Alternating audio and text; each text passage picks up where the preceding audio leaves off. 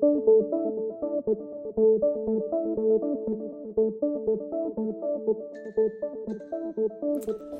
and welcome to the Hacked Off podcast. In today's episode, I have been asked to talk to you about vulnerability scanning. And this podcast is supposed to be titled An Intro to Vulnerability Scanning, talking about what is it, who is it for, that kind of thing.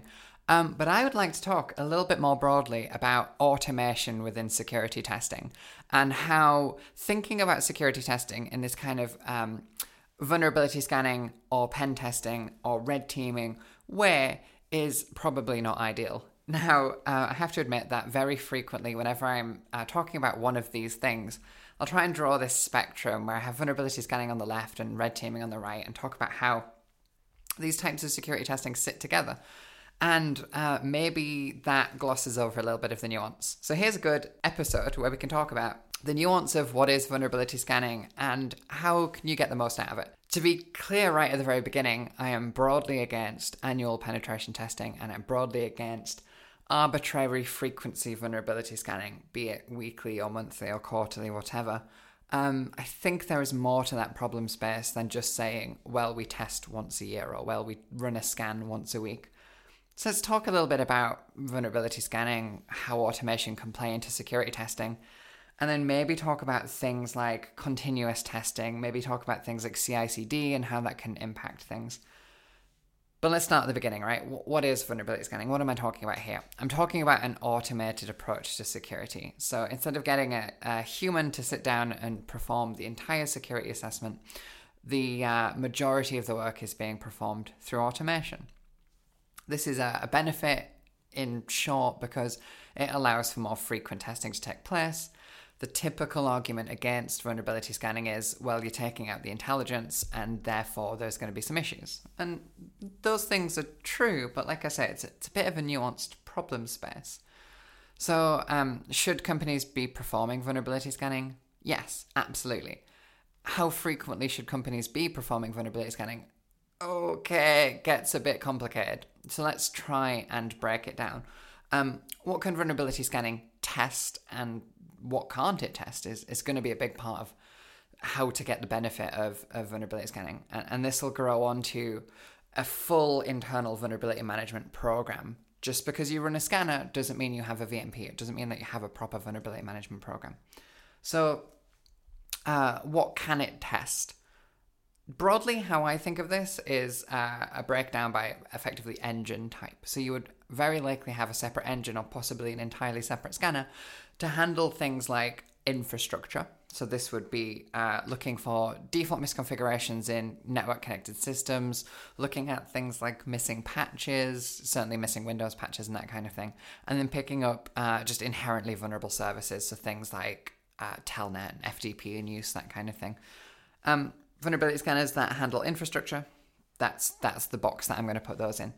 There's also vulnerability scanners that handle things like web applications and the, there's a big problem space here. Uh, it, it's not necessarily just get a web application scanner and click go. It gets a little bit more complicated. There's also um, APIs, application programming interfaces, where those can be related to web application uh, vulnerability scanners, presuming it's some kind of web API. You know, it speaks HTTP, speaks HTTPS, and it can be automated through something like WSDL or Swagger or something like that. There is some um, method of teaching the scanner how to interact with that system. So if you're not familiar with APIs or WSDL and Swagger, that kind of thing, it's just um, a descriptive language for teaching a system, or in this case a scanner, how to interact with the uh, with the API so that vulnerabilities can be discovered. And then there's some um, other types of vulnerability scanners. So you could look at, container security and vulnerability scanners for containers, that kind of thing. But broadly speaking, lots of different engine types, and the problems within that space uh, are going to get uh, going to be quite different. But let's take a look at um, web application vulnerability scanners, just as an example, just to pick one. What does it test for? Well, typically they're going to test for things like the OWASP top 10. Well, do a podcast at some point, no doubt, where I'll do a full breakdown of what the OWASP top 10 is and what the history of um, OWASP and the top 10 are. But just in case you haven't come, come across the OWASP top 10 yet, um, top 10 lists of uh, vulnerabilities within web applications. There is an API one and there is a mobile one, but top 10 vulnerabilities that you should care about. There's a whole discussion here around well, what about vulnerability number 11 and who decides who's in the top 10 and things like that. But that's a story for another time. Right now, what are web application vulnerability scanners looking for? Web application vulnerabilities. How does it do that? Well, it's going to follow a similar methodology to what a penetration tester does. So when I talk about my penetration testing methodology, it's going to be application mapping, it's going to be finding functions, fuzzing those functions or, or, or flexing them in some way, using the functions to find out how they're supposed to work, to find vulnerabilities there. Some scanners are more naive than others, and some scanners might just have a list, a, a finite list of payloads to send to a system, and some vulnerability scanners might dynamically generate payloads depending on the system that they're interacting with. Vulnerability scanners may or may not be able to deal with authentication, and may or may not be able to deal with complex authentication. Where, for the sake of this, let's just say complex authentication is anything other than a username and password. So if you have, you know, the memorable word thing where you're saying, please enter the second, fourth, and seventh letter of your memorable word, or something like uh, two factor authentication or something like that. Cover all of that within complex authentication, and some scanners can't deal with that. So, uh, we also have, of course, um, complex functionality. So, two good examples of complex functionality. Um, my go to example is things like car insurance forms, where there is a long, complex form which is multi stage, and if you don't answer the correct questions in the correct way, you won't see every code path. So, you know, if you don't select van at least once on the vehicle insurance form, you won't get all, to all of the van specific questions, that kind of thing. Again, I'm oversimplifying, but you can understand some um, user workflow that the vulnerability scanner might not naturally, naturally is an interesting word here, but might not by default uh, flex all of that functionality, and therefore that functionality won't be tested. And then also complexity around um, just mapping the application. So, for example, what if the application has a page that's like a calendar and you can click, you know, tomorrow or next week or whatever, you can advance forwards in time. And what if that's dynamically generated? Would a scanner trying to map the application hit tomorrow, tomorrow, tomorrow, tomorrow, and then just, just forevermore running in that loop? Um, if these things happen, then um, you're, you're missing areas of the application, those code paths aren't being assessed, and that's an inherent weakness within vulnerability scanning. You would expect that a human that's clicking through one of these systems would be able to quickly determine what's happening and the fact that this uh, code path has been accurately assessed or deal with the nuance, or sometimes even just talk to the developers to make sure that um, those code paths have been um, accessed. So, because of this, we get into all of these kind of trouble spaces within vulnerability scanners where we talk about um, how do we get the scanner past authentication? How do we get the scanner past complex workflows? Or make it so the scanner can, um, you know, predictably and completely flex all of this functionality. It's a difficult space. I hope you'll kind of appreciate that. Even if you've never thought about it, you can see that there's a lot of pitfalls scanners can fall down. And therefore, when it comes to vulnerability scanning, there's a lot more to it than just how frequently should it run. Some scanners um, let you kick off scans automatically, so you could have it uh, within your pipeline, within your development pipeline. And when you get to some get, like code is ready to be pushed to production, you can spin it up within an environment and automatically kick off a scan. And that's good. That could, for your organization, solve the frequency problem. But there's other problems. I mentioned there just making sure that the application is fully assessed. Um, I mentioned, of course, related earlier APIs. If you don't have descriptive language documents like uh, WSDL and Swagger, the scanner might not be able to map the API and therefore might not be able to scan all of it. So there's, there's uh, similar problems for each scan engine type. Um, but that's a, a problem. What other problems do we have? Well, how does a scanner grade a vulnerability? Now, typically, it's not necessarily the best just because you've always done it like this doesn't mean it's the, the best. Typically, vulnerability scanners will grade vulnerabilities individually, and um, this can lead to problems. And this is one of the things that pen testing tries to address. If there are two or three vulnerabilities that can be chained together, then a pen tester would come in and, and make that, that note in the report to say these two or three vulnerabilities can be used together, and that increases the risk. But if you're using a vulnerability scanner more frequently than you're pen testing for all of the benefits that that brings, that loss of context is, is a bit of a problem. especially where low risk vulnerabilities can be chained together and become high risk vulnerabilities. So how do we how do we get around that problem? I guess how first of all, how does that problem present itself to businesses, and then how do we get around that problem? Um, the the way that it typically presents itself, in my experience, working with organisations who run internal vulnerability scans, they'll do a scan, and then they'll start at the high impact vulnerabilities, and they'll work their way down to maybe the mediums. Might get all the way through the mediums, or might not. Depends. You run out of time, and then you don't get through them all. You certainly don't address every possible risk. And you wouldn't necessarily need to. There's some point as you get into the lows where it's diminishing returns. I acknowledge that. I'm sensible enough to say that you don't have to immediately fix every vulnerability and that doing that wouldn't be possible. But um, the individual gradings that vulnerability scanners give you aren't necessarily going to be accurate. Some vulnerability scanners will automatically try and um, adjust the grading of vulnerabilities based on whether it was able to confirm the vulnerability or it's a potential vulnerability, and then things like whether it was able to determine, you know, is this risk behind authentication, thereby possibly reducing the um, likelihood of exploitation, that kind of thing.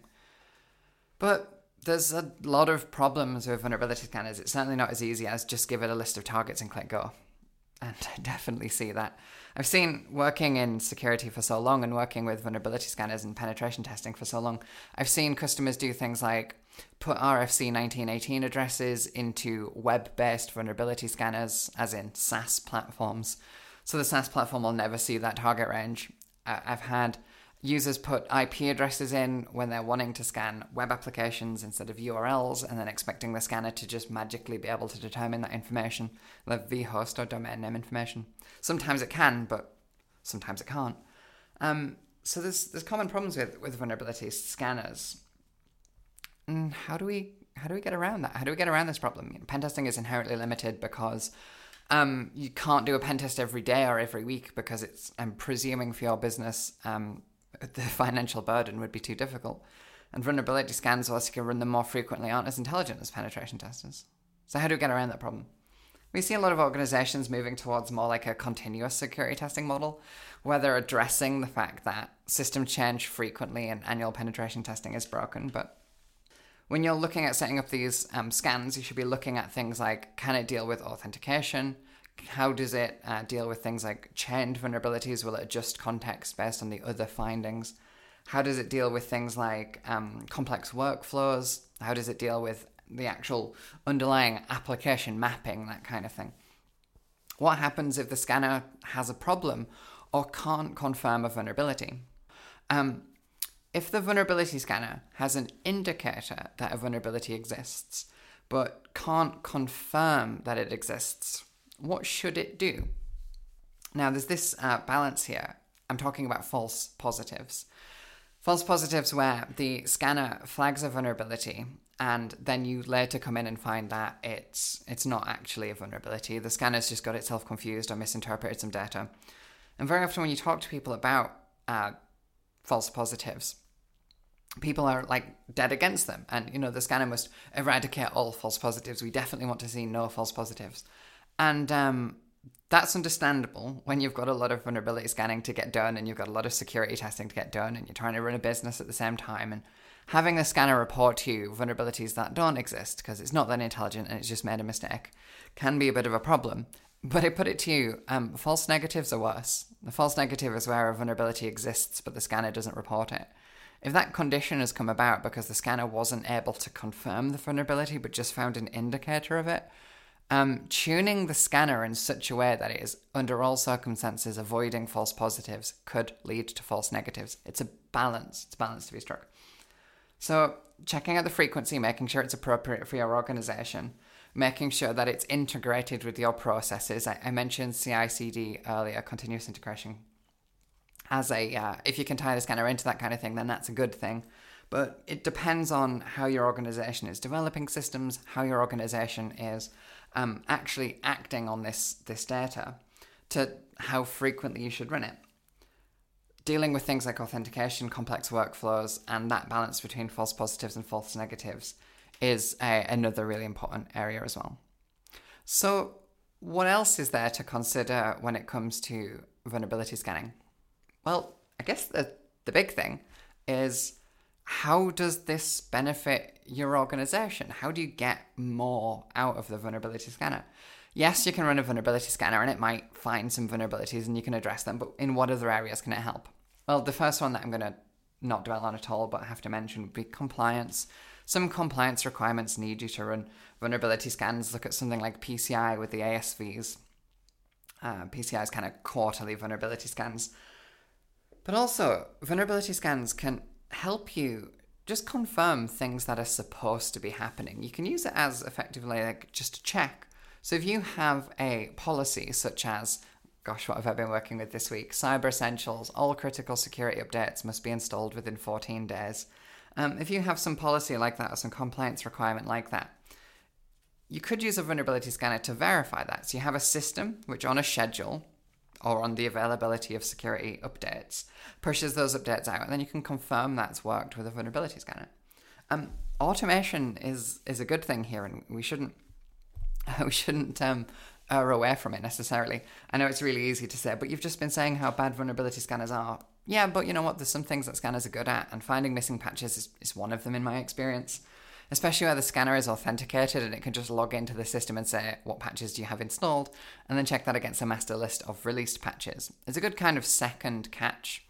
We see this sometimes in major breaches, so let's not dwell on it, but an example would be um, Equifax's breach. So Equifax was um, hit by a uh, an exploit for a vulnerability that was known the vulnerability was um, well discussed within the security industry. Certainly, the US certs were talking about it and pushing out guidance to organizations about the vulnerability. And, you know, an organization, when this happens, when a new major vulnerability comes out, is going to put some effort into finding if any of their systems are vulnerable. And if that's a human process, if humans are going to check each system and verify that they're up to date or not running vulnerable software, then that's good. sometimes humans make mistakes and sometimes systems are missed. So vulnerability scanners can help in that area. If you're not familiar with the specifics of the Equifax breach and how the vulnerability scanner played into that, it's worth looking into because it's a good example of how things can go badly wrong. Um, I hope that you at least know that Equifax was breached and a little over 150 million records were stolen. But how vulnerability scanners play into that's a good kind of case study. Um, for no processes, no humans, and no scanning system is is perfect. Um, so benefits are it can be a good second check if you're doing a security action. It can be good to kind of automatically validate that that thing's working. But I think the big thing is you, you shouldn't be thinking of vulnerability scanning and penetration testing as two separate things. Ideally, what you should be looking at is what are the weaknesses inherent within vulnerability scanning and how do we apply intelligence to this to reduce those issues, that we can get more frequent security testing without having uh, the, the risk that those weaknesses bring in. So when we talk about things like um, the fact that vulnerability scanners grade vulnerabilities individually, well, how can we address that kind of thing? Well, get somebody to work with the vulnerability scanner that fundamentally understands how vulnerabilities can be chained together. So this could be an internal member of staff or it could be uh, an external provider that you have, um, someone like a penetration testing provider that can, as required, give guidance on these vulnerabilities. Now, I'm not quite talking about something like a managed scanning service. It, it could be a part of a managed scanning service, but the, the, the weakness with this terminology here is um, when I say managed scanning service, are you just thinking somebody else running a scanner on a certain frequency. If that's the case, and it is just managed scans, somebody else clicks go, that is not addressing this weakness. Um, the managed scanning service that, that you subscribe to, if you do subscribe to one, might might address this. But having somebody who has that experience, somebody who has that knowledge, so possibly a former pen tester or a current pen tester, who can look at those vulnerabilities and inherently know that okay, this is a low impact vulnerability when it's on its own, but coupled with this other issue that you have, they can be chained together. Or sometimes it can just be somebody to point out and say that um, these risks need further testing.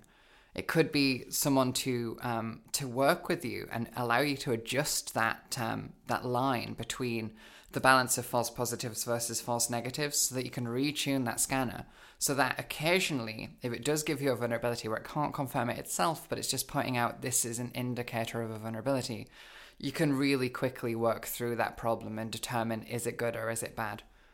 You can regrade vulnerabilities. Um, some vulnerabilities, in fact, vulnerability scanners are going to give you typically a, a grading for how bad is this vulnerability to a certain organization. Those gradings might not apply to you. Your organization might have some nuance of the way that you work, the type of data that you handle, or just the jurisdiction that you're operating under where certain vulnerabilities could be better or worse for you. So, having somebody who can actually perform that action and work with the vulnerability scanner to effectively add a little bit of intelligence is going to be a really, really critical thing. Um, also, somebody who understands uh, the the weaknesses in the way that vulnerability scanners work. So I talked about earlier, there could be um, some complex workflow of an application where a scanner can't typically uh, work through that. Some scanners get around this problem by having things like a scripting engine built in. So you can teach the scanner how to uh, flex that functionality. The thing is, as the application develops, changes, grows, um, those scripts might need some maintenance. So again, this could be a third party provider. Your managed scanning provider might just do that for you periodically, but it's something that you need to be aware of. You know, you can't just set up a scanner, give it some credentials, hit go, and then never think about it again, or or check the uh, the weekly vulnerability summary that it gives you and say, well, there's no more highs than there was last week, so there's nothing to worry about. It requires validation that the scanner is operating on the correct scope. The scanner is effectively mapping the application properly. What is the mapped attack surface? The scanner is able to work through those complex workflows uh, be it because you've uh, developed some scripting or because you've developed some service description language or something like that. However, you're achieving that needs to be maintained. And then also, when the output of the scanner is gathered, that you're not just saying, well, the scanner said it was a medium, so it's probably fine. Or, hey, we've gotten rid of all of our high risks, we've just got 100 lows left, it's probably fine. And considering things like appropriate grading, contextual grading, vulnerability chaining, those kinds of things. So the problem space it's a little bit bigger than maybe um, people think it is, and it's certainly a lot bigger than just click and go in a scanner. Um, that would be, in my in my opinion, step one. If you have achieved all of those things, that's step one, and then you should be looking towards. Okay, now that we've reduced the issues with vulnerability scanning, how do we push what we're doing as an internal vulnerability management program further right? How do we get this vulnerability scanning so that it is acting and giving the benefit of effectively more frequent penetration testing. So maybe we start moving away from just traditional vulnerability scanning for things like, um, you know, is there a known vulnerability on our um, attack surface, uh, the per- network perimeter, and, and instead looking at things like, has something on the network perimeter just changed? So maybe instead of running traditional signature-based vulnerability scanning, maybe you're running internally as part of a VMP, things like port scanning actively monitoring that at- external attack surface to see um, is something different. It, it, has something changed that we weren't expecting, and then that can be investigated. But again, investigation requires um, some degree of, of security experience, not necessarily full time penetration testing experience, but you know, it's it's more than a scanner can do. And even then, there's still going to be some risks that you just can't handle through pure automation. I always make the joke when people talk about um, you know, people frequently ask like, uh, "Oh, do do I ever worry as a penetration tester that vulnerability scanners, as soon as they have machine learning and as soon as they have artificial intelligence and things like that, you know, do I ever worry that they're going to replace me and I'm going to be out of a job?" And my default answer to that is, I'd love to see a vulnerability scanner break into a building, because we do the breaking into computers and buildings things, physical access pen testing. We talk about it a lot on this podcast.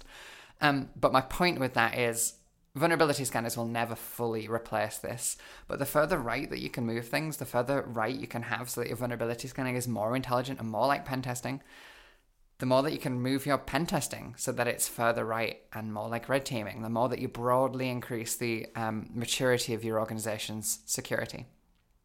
So I think I think that pretty much summarizes vulnerability scanning. What is it? It's an automated method of finding uh, vulnerabilities in systems. What kinds of systems? Well, everything from containers to infrastructure to web applications. What should we be doing with it? Not treating it like it's a fire and forget kind of system. You can't just set it up, click go, and then forget about it. It, it needs a little bit of intelligence.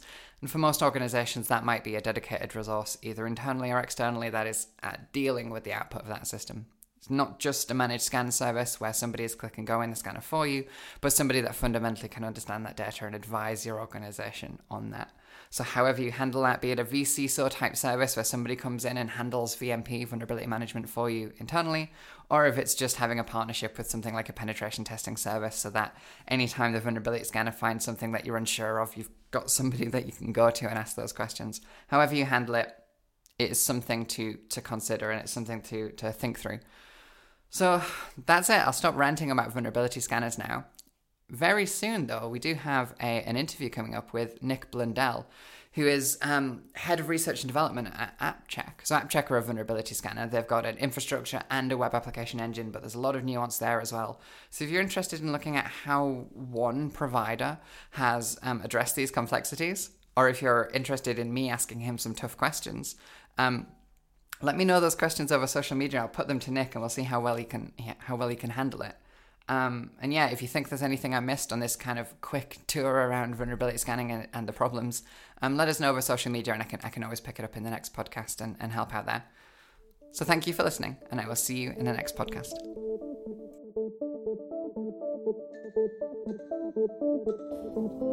Thank